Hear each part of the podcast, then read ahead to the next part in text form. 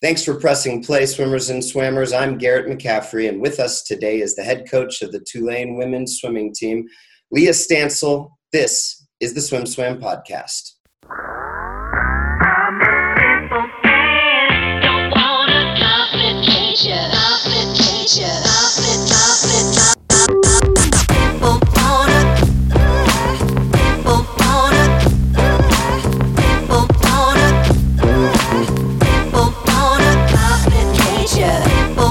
Thank you so much for making time and joining us today. Thank you for having me. Yeah. So I want to start, and we're going to get to all sorts of coaching topics and stuff, but your swimming career is where I'd like to start. Um, and going all the way back, uh, give me a, an idea of how swimmers typically get into the sport uh, in Barbados. Um, so swimming is actually part of the curriculum in schools. And so um, my parents put me in swimming. My sister and brother, who are older than I am, um, they swam. But my sister's 10 years older. My my brother is nine years older than I was. And so my parents, my father always said he put me in swim lessons to prevent me from drowning. Um, so that's how I got into swimming um, from four. I think I was about four once I started. Um, but in school, in primary school and secondary school, swimming is part of the curriculum in Barbados. And so that's kind of how it continued. Got it. Um, and at what point did you realize that it was something that you're you're pretty good at? It, it was there a time in your young career that um, mm-hmm. success struck?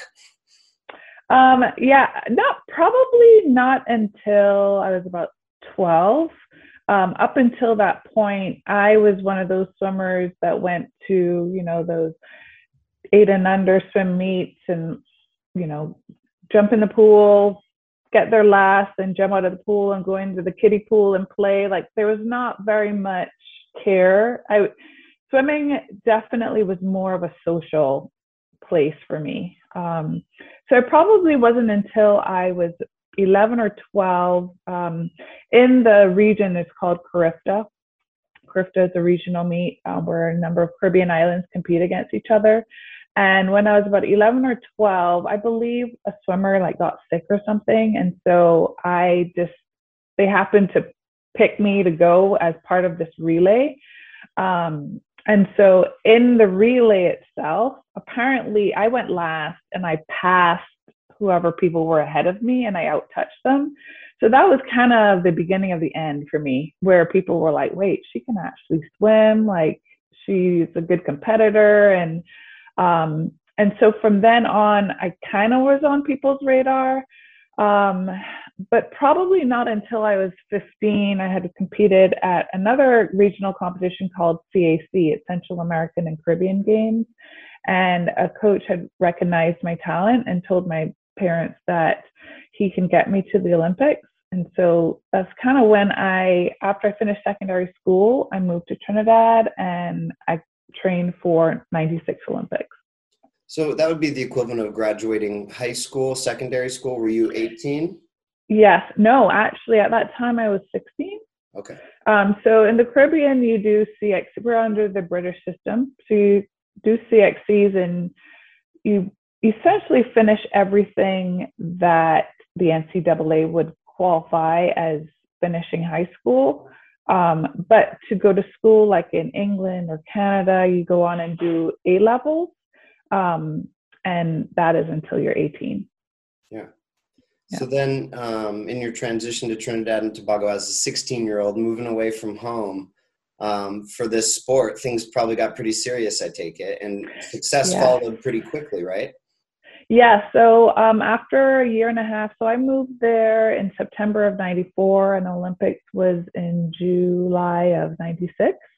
So it was a relatively short period of time of training that I did. Um, and so I competed at 96. I finaled and I placed fifth in the 50 free and 12th in the 100 free. Back then it was prelims and finals, and finals was, um, you know, regular finals and then uh, consolation finals. So I competed in consolation finals for the 100 and then the finals for the 50. And uh, that was the first time uh, that an African American had made the final in the 50 freestyle. Um, and it was first time that a black woman or just any African American peer or any black person period. Sorry, not African American. That's the wrong term, but uh, um, made, Caribbean had made um, the final. So no, actually, a lady from Curacao had made finals in I don't even know what year it was. Maybe um, I'm going to butcher what year it was, but she from Curacao, but at the time she swam for um, Holland because Curacao is part of Holland. Um, so she was the first to final in um, an Olympic event, um, but I was the first for Barbados to final in an Olympic event. Got it. What did what did that mean for? I mean, your your home country, and what kind of reception or what kind of you know feeling did that give you um, to to be able to kind of break that barrier for your country and and you know at such a young age reach the, the top of the sport yeah it was um i think at the time at the time i was 18 so uh, honestly i don't think i understood the significance of it at the time um, now that i'm older now that i have three kids you know for me i i can only imagine one of my kids doing that the amount of pride that i would have um, with them accomplishing that. Um, and so what I know now versus then, it was it it is still very important to me, and it and I am very proud of that achievement. And I think I become um, more appreciative of it as I get older and older. And my kids, my son who's 14, he Googles me all the time, so he really doesn't let me forget it either. So good. good. He shouldn't, as he shouldn't. That's really cool that he takes pride in what mom did too. That's he does. He does. so after the Olympics um, in '98, when, when did you start at University of Florida, and how did college swimming kind of come on the radar? I guess is my question. Yeah, so I left abruptly from Trinidad and Tobago, and so um, it's a it's a funny story. At the time, it was Barbados is part of the Commonwealth, and at the time I was deciding, my parents and I were deciding, do I go and I move to Australia to swim, and or do I look for another option? And it just so happened at the time, um, Coach Greg Troy and Coach Wilby were leaving Bolles school, and they had seen me compete a number of times at international competitions. And a friend of mine was attending Bolles, and she was the one that told them that I was leaving.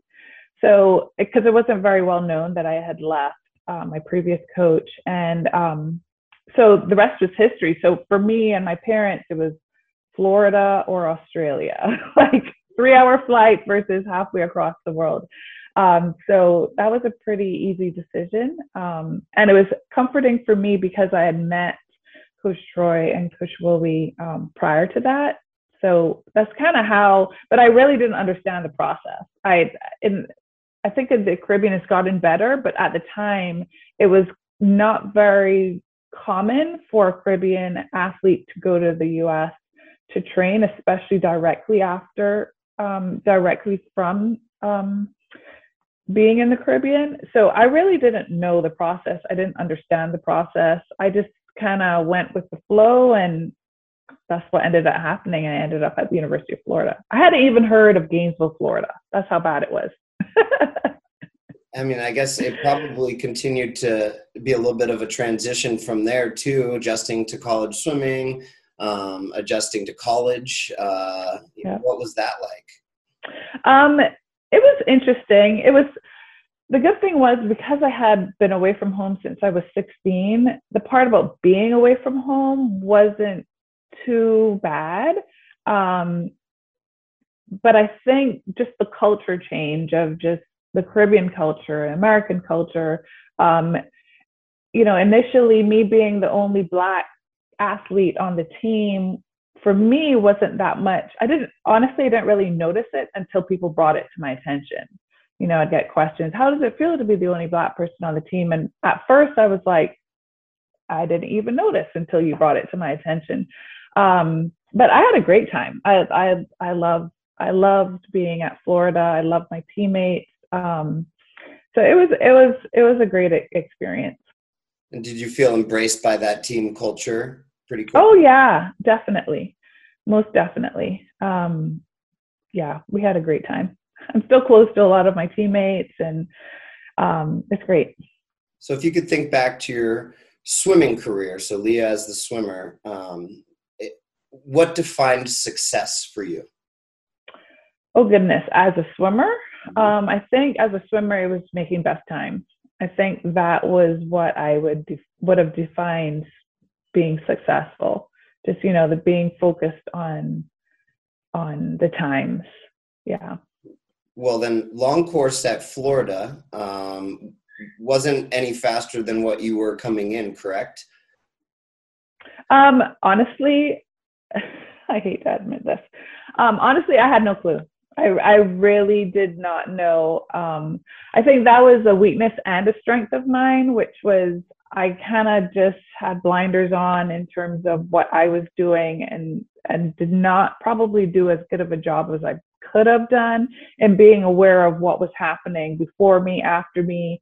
Um, I just tried to focus a lot on what I was doing in, yeah. in terms of swimming performances and right in front of you there were so many little carrots where you were getting school records and you know nc2a times and doing all of the great things that you did as a collegiate swimmer. And i was only asking because now as a coach it's so hard um, when athletes hit a plateau and when those times aren't coming as best times. So i was just curious you know you had at, before you even went to college you had been in an olympic final.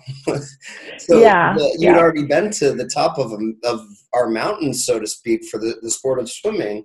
And uh, i guess it would it would just be hard um, after working i'm sure incredibly hard through all out college um, you know if you didn't get back there. Yeah and it it, it was but i think Actually, before I started at Florida, I had um, some shoulder issues, so I hadn't trained as much as I probably should have before I started at Florida.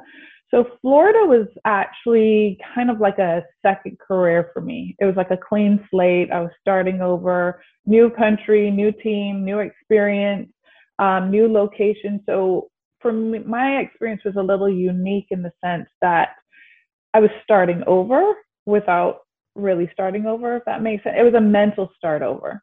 Um, and so, yeah, in the one hand, it was disappointing um, not to necessarily do my absolute best time that I had done, but I did do best times in like my hundred. But it, but again, it was a transfer to doing college swimming, which was short course yards, which I had never done before. So that was a whole new avenue of everything um, so it's still exciting. Yeah. So last question as the swimmer, and then I'd like to transition to more of you know the coaching discussion. Um, what made you more successful, or what what would you say the difference is in your second career and the success that you reached um, versus as you know the athlete that you were um, you know 18 and under and the success that you had at that portion of your career how would you kind of differentiate the athlete between those two?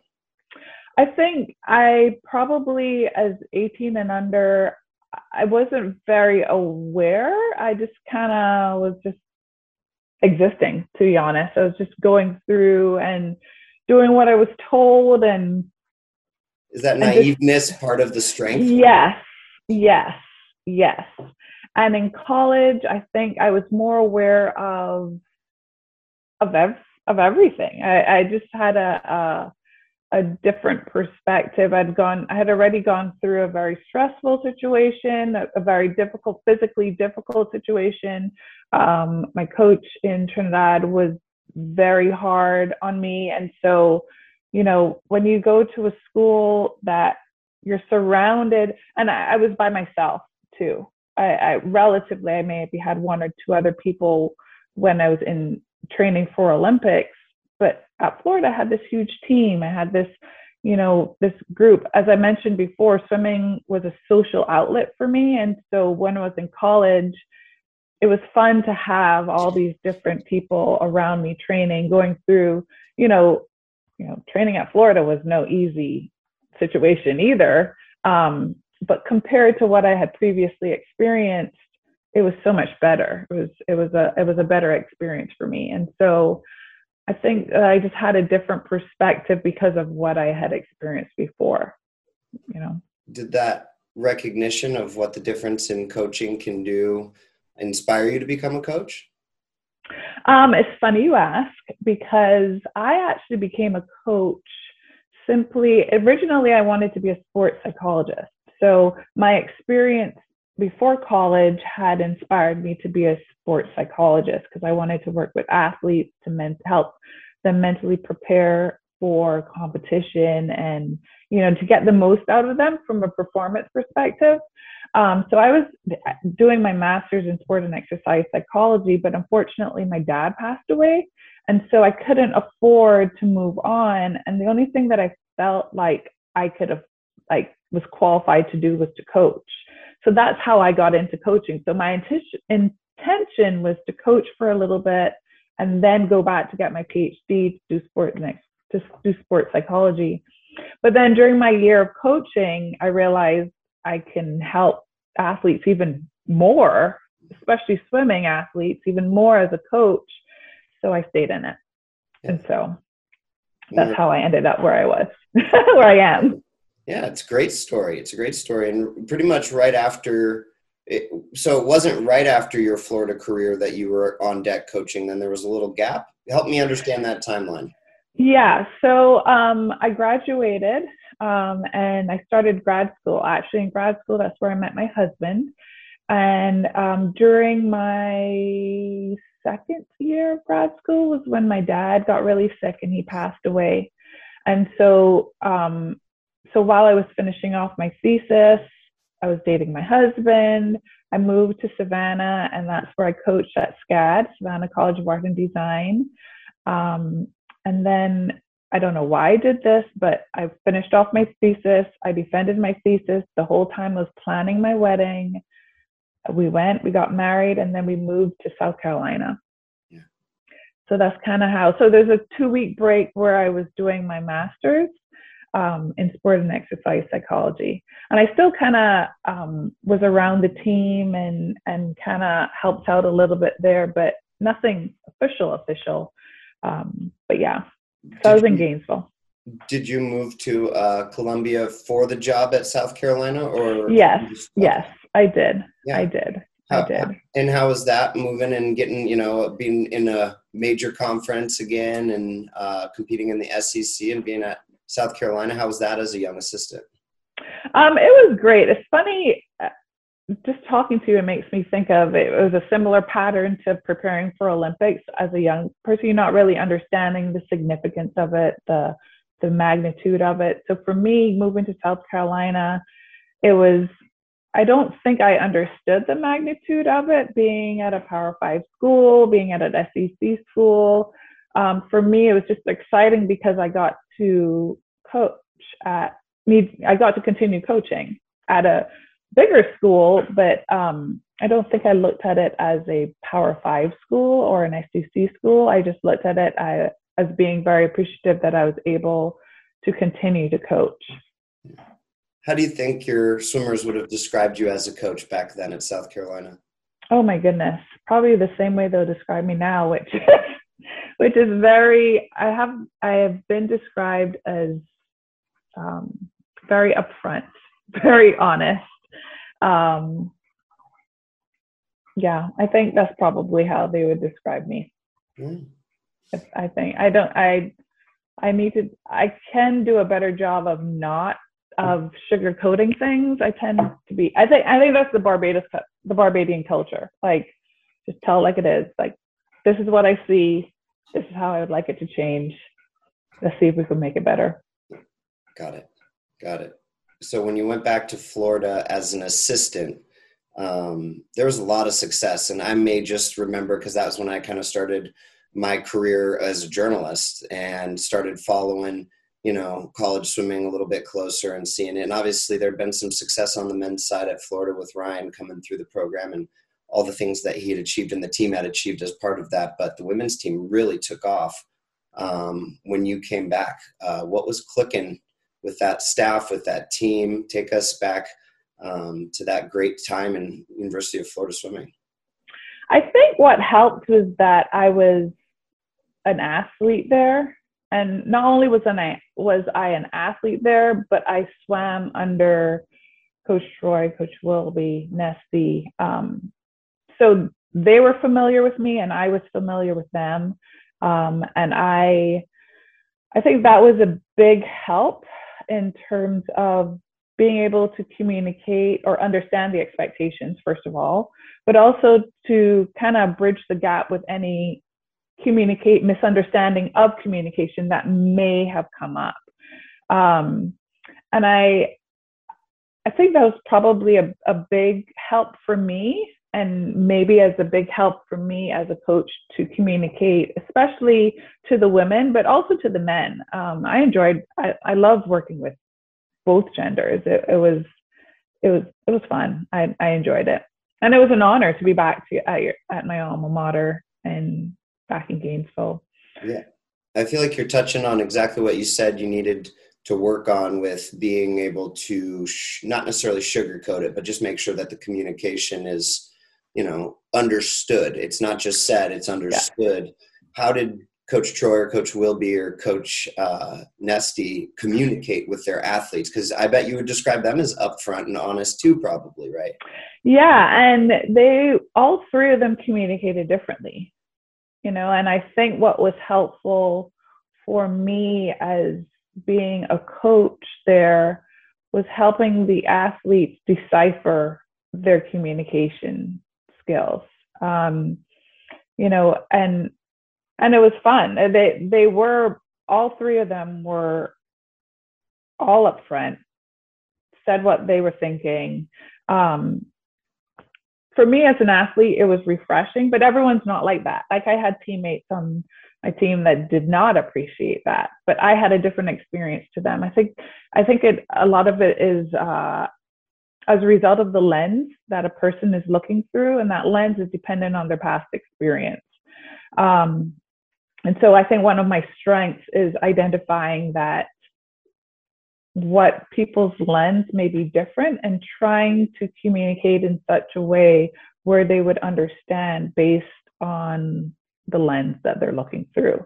And so because they each had different communication styles, um, some people would gravitate to one coach over another, which is absolutely fine.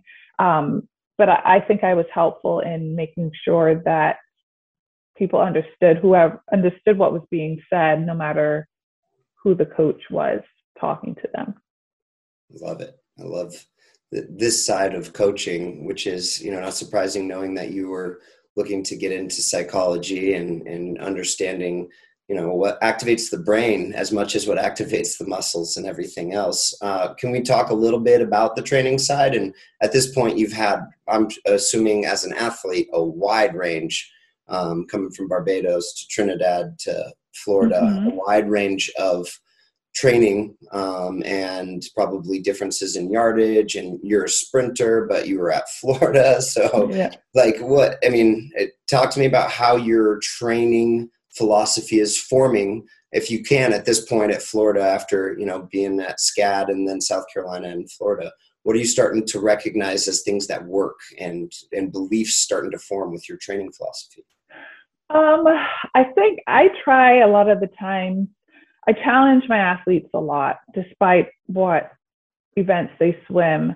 Um, and a lot of the times I try to communicate, whether I do it successfully, I'm not 100% sure, but I try to communicate with them that whatever they are trying to achieve physically, they have to get past whatever obstacles they have mentally. Because there's only so far physically they can be. Their mental aspect of it is what's going to get them to the next level, whatever that next level is. Um, and so, from the training perspective, I think I I received the most benefit while it was at Florida because I moved a lot around a lot in terms of I didn't have a specific group that was for me. Um, so I I you know on certain mornings I'm helping Coach Troy with uh, IM group. Um, the last few years there, I worked very closely with Anthony related to the freestyle and distance group. Coach Wilby was phenomenal with the backstrokers and the mid distance stroke group. And so, and, you know, working with Steve for the last little bit for sprint and um, Pete, he was with sprint and, and then my, the sprint coaches that I had with Schrader and Coach Selm. So there was a lot of, I had so many, like you're right, I had so many different types, styles of coaching. And I think right now for me, as it relates to my coaching as a head coach, to be honest, it was it's just a matter of I've just stolen a lot of ideas. stolen a lot of ideas, and I've been fortunate enough to have been part of a lot of different training training skills training ideas and just me, being able i right now i think for me is just making sure to pull these different ideas into the right spots. If you look at my whole training plan as puzzle, as a big puzzle, it's just making sure to fit the pieces in the right places, dependent on what my athlete's needs are. Um, I think what I've improved on and I still need to improve on is meeting my athletes where they're at mentally um, and just recognizing that some people are not where I'm at mentally. Some people are not, you know, I I I see uh, sometimes with my athletes, I have a few athletes who I look at and I'm like, oh my gosh, she can be so good, like so good. But if they don't believe it in themselves, it doesn't it doesn't matter as much as what I'm seeing of them. Um, so I tell them all the time, like, I can tell you guys to do all these different things, but I can't get up on the block and do it. I have no desire to get up on the block and do it. Um, but you guys are, are the ones that have to get up on the block and do it. And I, for me, that is, um, that is probably the biggest challenge is I see this talent. I've seen, I've been fortunate enough, especially at Florida, to see immense talent. And I've also seen the progression of that talent, you know, and trying to communicate to my swimmers that the elite athletes that I have had the honor of coaching didn't necessarily come in as elite athletes. They progressed to that point. Like they weren't born into the world and were like, I'm an elite athlete. There was a progress, a progression that took place. And that progression, I think, for the most part, is a mental progression. Physically, they have what they have, but mentally being able to transition into that belief is even more important, I think. So, how do you do that? How do you get them to that place where it's their confidence, right? It's their belief in their self and their confidence. I mean, it, what you were just describing if, to me, and maybe I'm misunderstanding through my own lens, is that your success as an athlete and early on with your coaching, seeing so success at Florida gives you a lens and a perspective that allows you to see things in swimmers, but they don't necessarily have that same lens.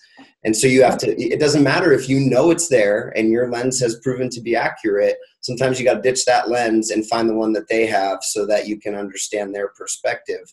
Um, but are there opportunities in practice to give them that confidence? Is there a consistent thing that you're trying to do um, on a weekly basis to give them confidence? Is there way, are there any ways mm. that we can give them confidence? Oh, goodness. That's a great question. I think a lot of it, to answer your question, I don't know. I don't know. Right answer. right now, yeah, right now I try. Again, I, I mentioned that I do a lot of stealing of ideas, and I was fortunate enough when we evacuated to Birmingham. The athle- the entire athletic department moved to Birmingham. it was anyway. And um, so I actually sat in one day on um, the golf team sports psychology lesson. And if you know anything about golf, like that is half the battle is the mental aspect of it, right? Actually, in my in my training in, in sports psychology, a lot of the research that was given was on golfers. So I sat in on one of their meetings with the sports psychologist that they have, and you know, I I I took in and wrote a lot of notes related to what he said. He was advising the players to do, um, and you know, it's just like it, it's just self-affirming things of, of that self-talk is really important that I try to I I tried to incorporate a lot in in uh, our practices. We do a lot of routine things, a lot of rehearsal of things at the meet.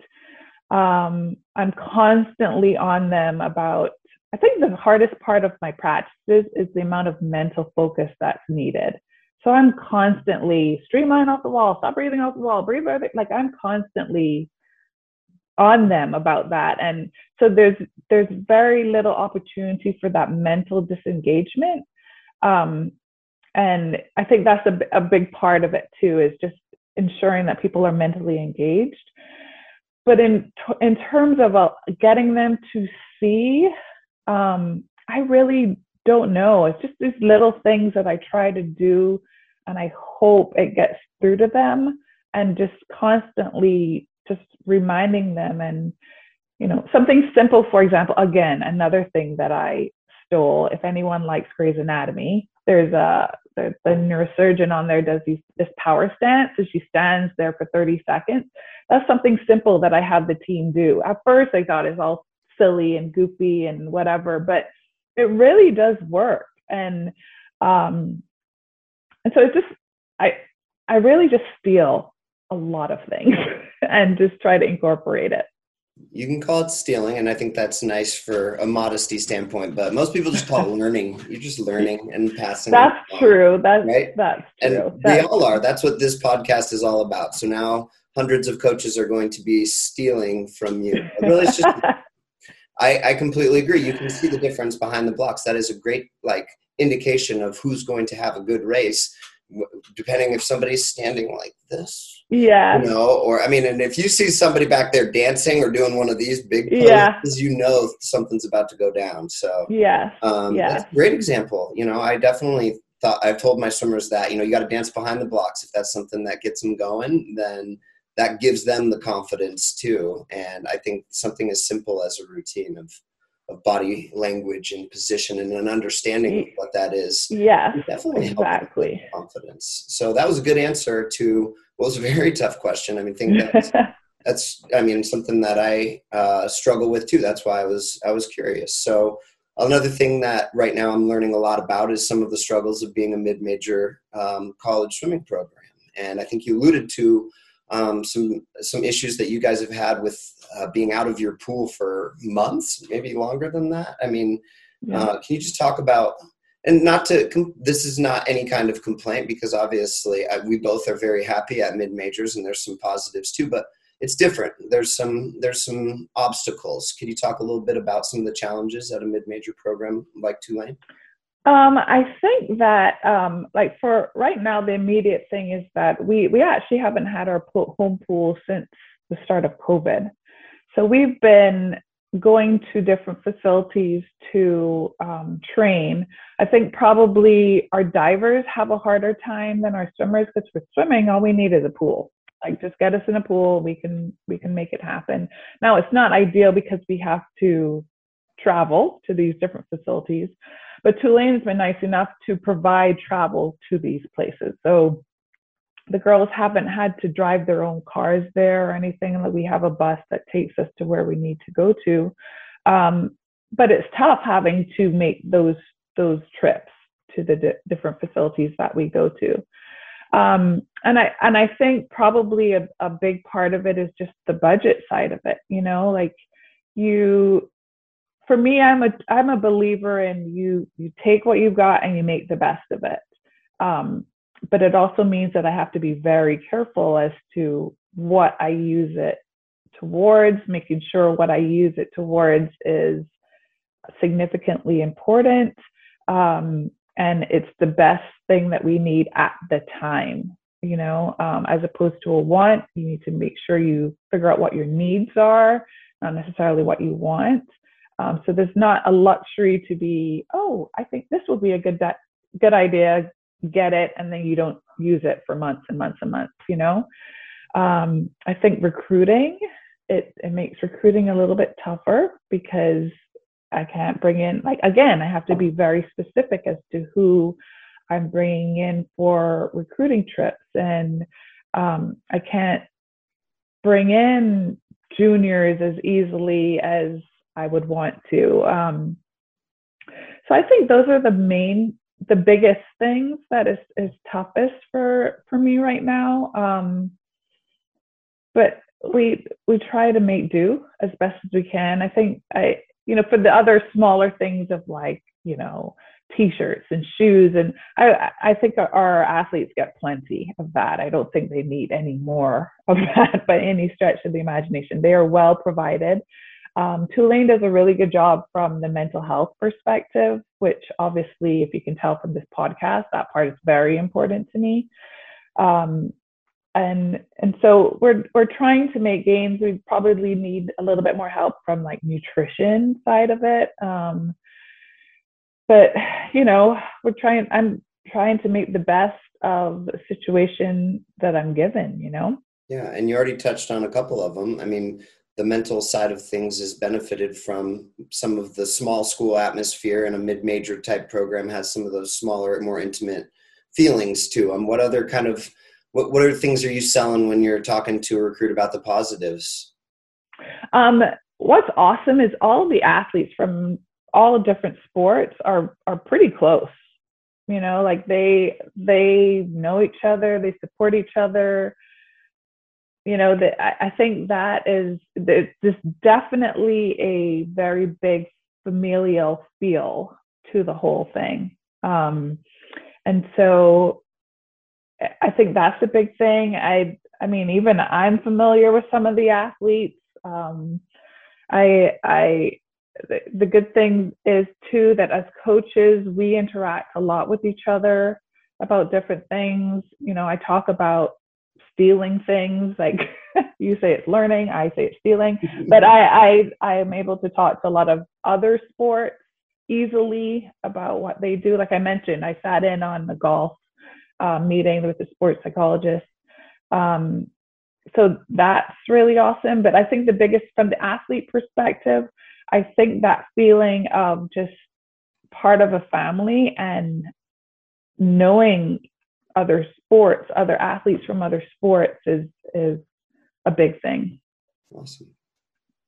Well, uh, I appreciate the perspective. Hopefully, it opens up, um, you know, your perspective and a little glimpse into you know you and your background for anybody who's interested in Tulane. I think it sounds like a lot of positive things, and especially with you at the helm, you know, you guys have had Thank success. Um, I guess I was going to kind of close it out, but I did have one other question. This year, with all the adversity, I mean, and I didn't follow all that closely, but it was one of, if not the most successful year that you've had there still, right? School record. Oh, yeah. Highest finish in the American Athletic Conference that you guys have had. I mean, how did you guys keep the focus on on progress through all of this adversity this season?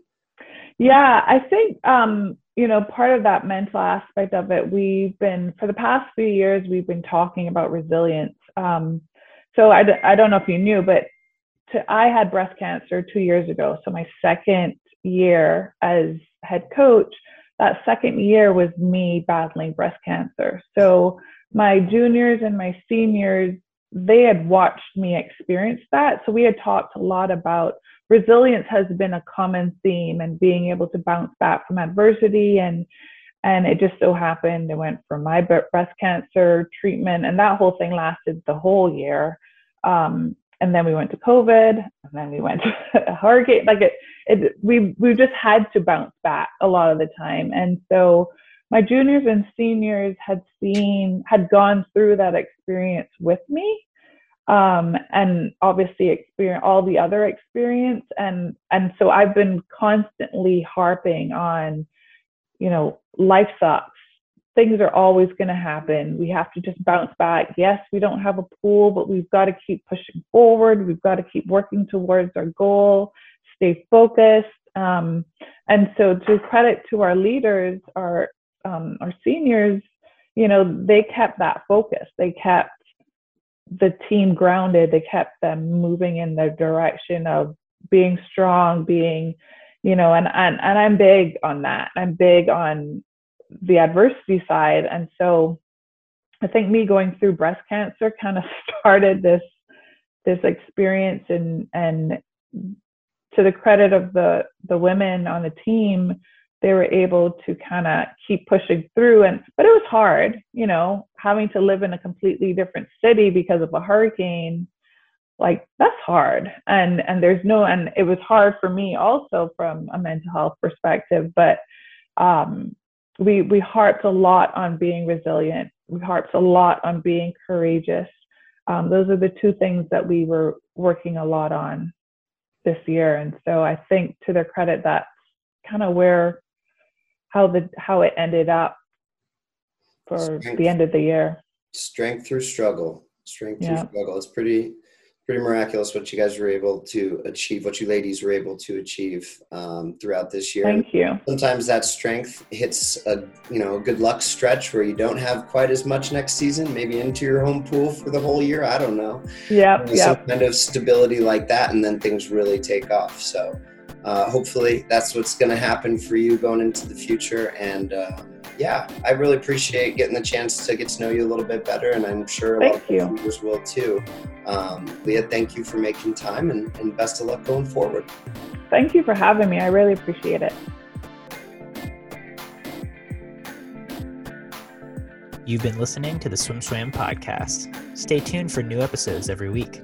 You can take SwimSwam podcast on the go by subscribing on your favorite podcast platform. Look for links in the description below and be sure to subscribe to our YouTube channel for more videos as well.